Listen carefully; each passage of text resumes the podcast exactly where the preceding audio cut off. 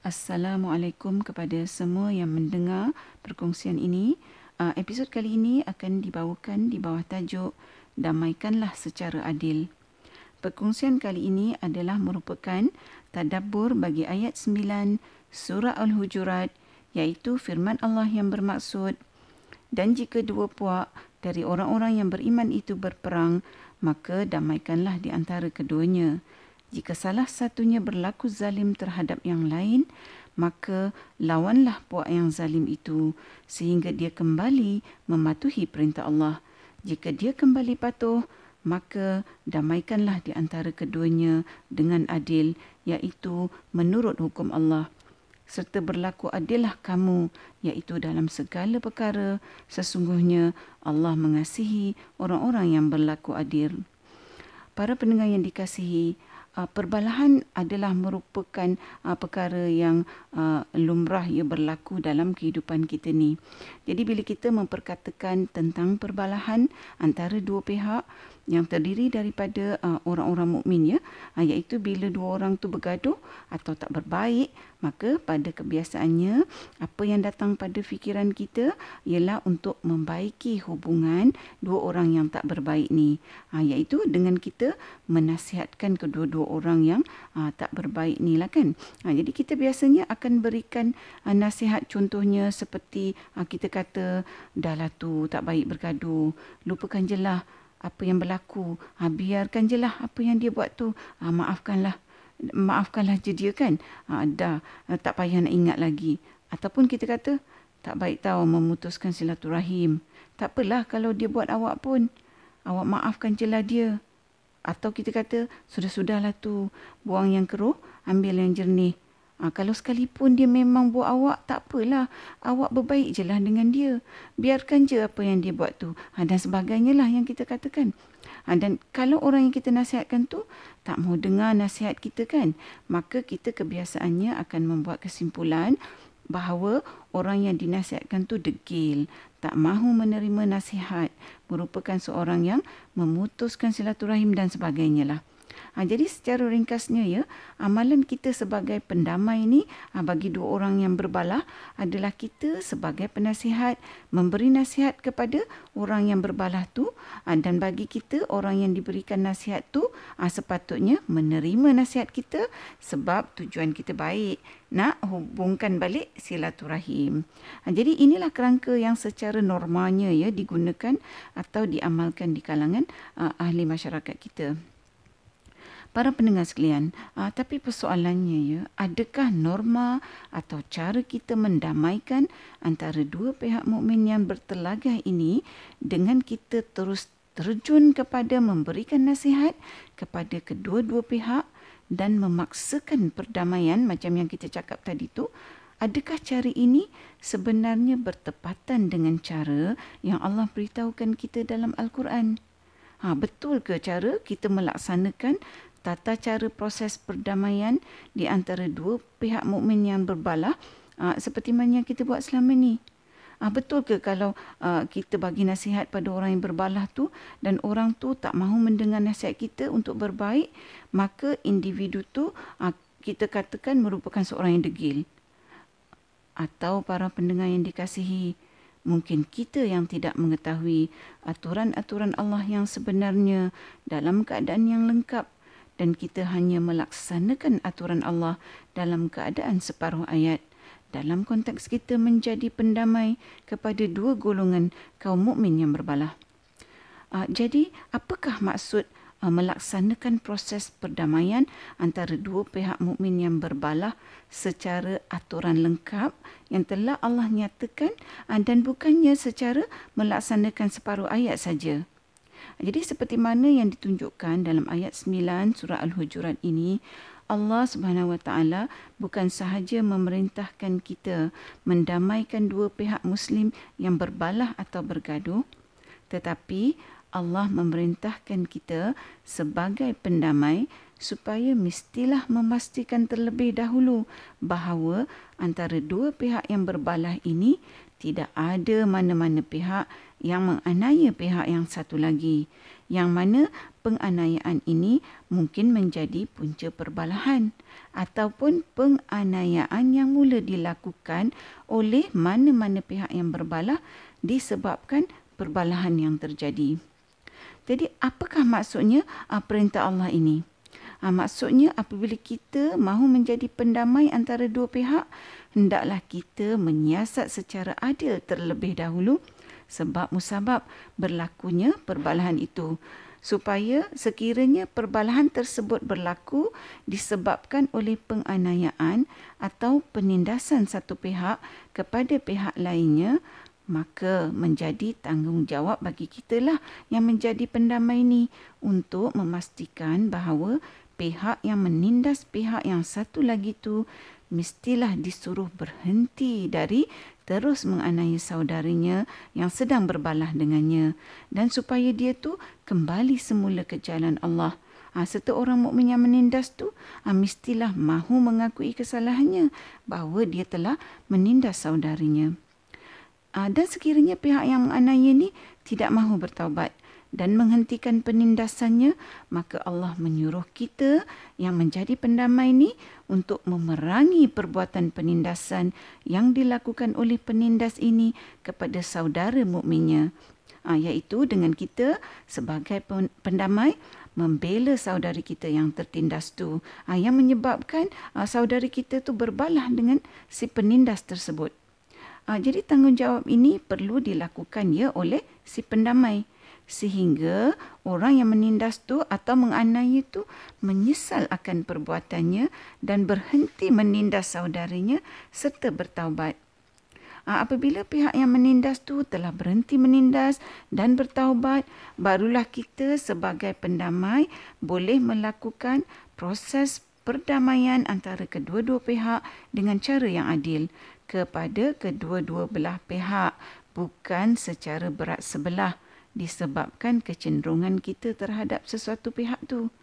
Allah memerintahkan kita sebagai pendamai supaya berlaku adil dalam setiap aspek perdamaian yang kita laksanakan antara kedua-dua pihak yang berbalah tu yang mana dalam keadaan kedua-dua pihak ini adalah patuh kepada perintah Allah. Para pendengar yang dikasihi, uh, sudah tentu tata cara uh, mendamaikan dua orang mukmin yang bertelagah uh, seperti yang dinyatakan ni dalam ayat uh, 9 surah Al-Hujurat adalah berbeza ya dengan amalan yang uh, berleluasa dalam masyarakat kita. Iaitu sama ada kita tidak usul periksa akan keadaan atau cerita kedua-dua pihak mukmin yang bertelagah itu ataupun uh, sekiranya kita mengetahui terdapat penganiayaan oleh satu pihak mukmin uh, kepada satu pihak yang lainnya kita kata uh, tak kisahlah apa pun sebabnya berlaku perbalahan tu kan. Dan kita suruh juga pihak yang tertindas tu berdamai dengan pihak yang masih lagi menindas atas alasan kita untuk tujuan menjaga silaturahim. Ataupun kita menjadi pendamai yang berat sebelah kerana mendengar cerita atau terpengaruh dengan sebelah pihak.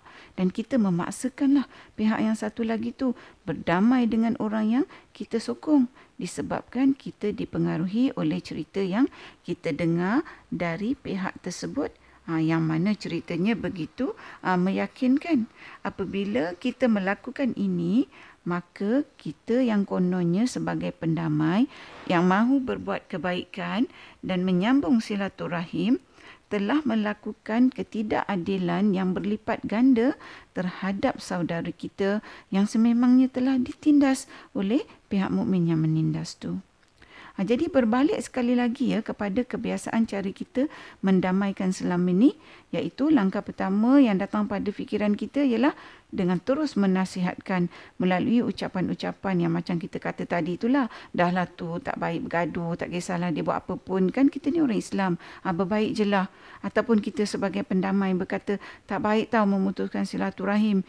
Biarlah kalau dia buat tak baik dengan awak pun awak buat, buat baik je lah dengan dia Ha, ataupun ha, si pendamai itu kata, sudah-sudahlah tu, biarlah apa pun yang dia tu buat. Kan kita ni keluarga, air dicincang tak akan putus. Dahlah tu, buang yang keruh, ambil yang jernih.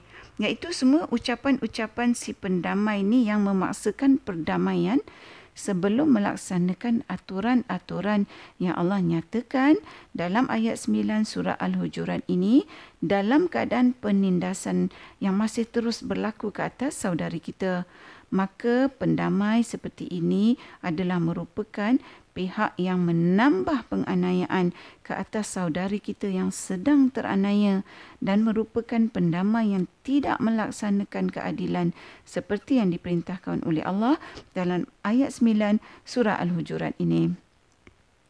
Ah, tanpa kita mematuhi peraturan mendamaikan dua pihak mukmin yang bertelagah seperti yang dinyatakan dalam ayat 9 surah Al-Hujurat ini, maka orang yang kononnya berniat baik untuk menjadi pendamai itu ha, sebenarnya telah tertipu oleh syaitan kerana menambahkan penganiayaan kepada pihak yang teranaya dan dengan itu perbuatan orang yang menjadi pendamai ini telah pun bercanggah dengan aturan yang telah ditetapkan oleh Allah Subhanahu Wa Taala dalam ayat 9 surah Al-Hujurat ini.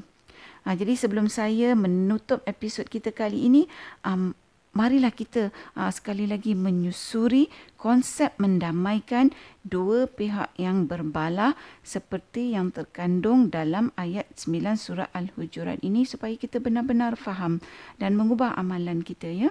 Jadi dari ayat 9 surah Al-Hujurat ini ah, kita dapat mempelajari bahawa mendamaikan antara dua kaum mukmin yang bertelaga itu adalah merupakan tanggungjawab setiap mukmin.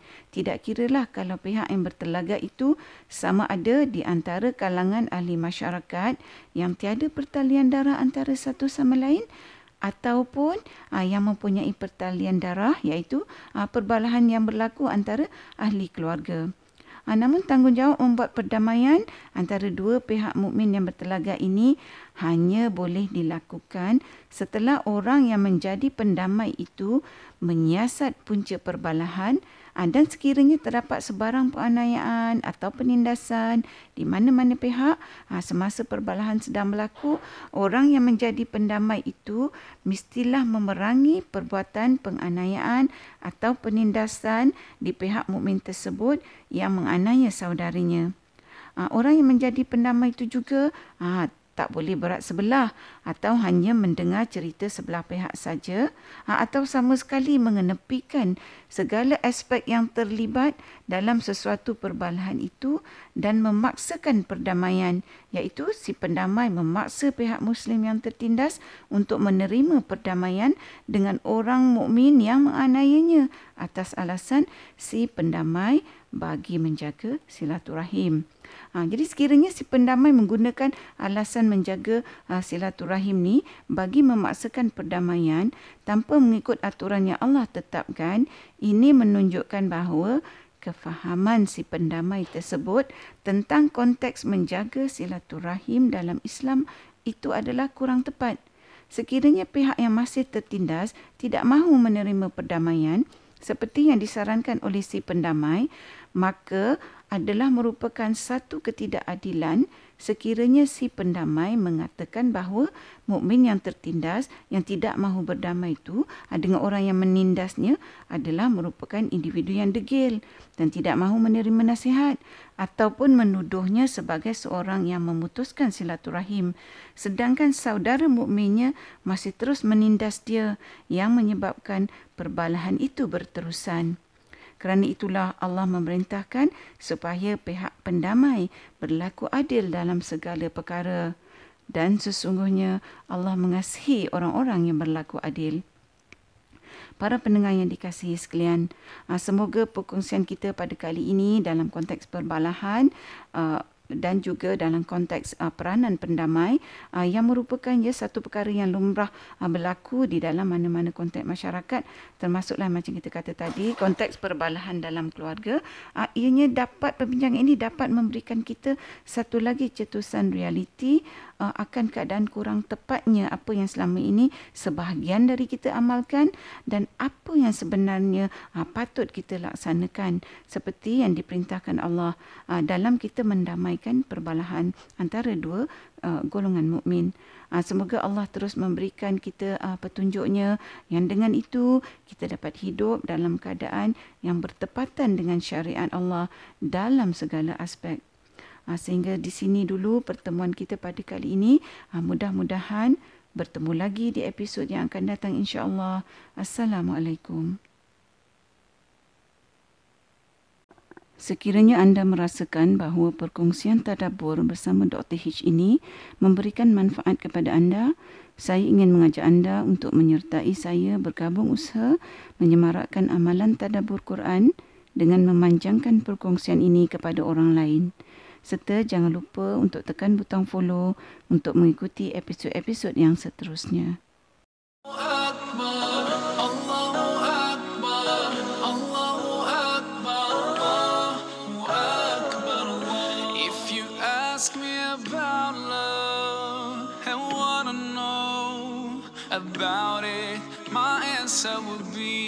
it's everything about Allah, the pure love to our souls, the creator of you and me, the heavens and the whole universe, the one that made us whole and free, the guardian of his true believers. So when the time gets hard, there's no way to turn.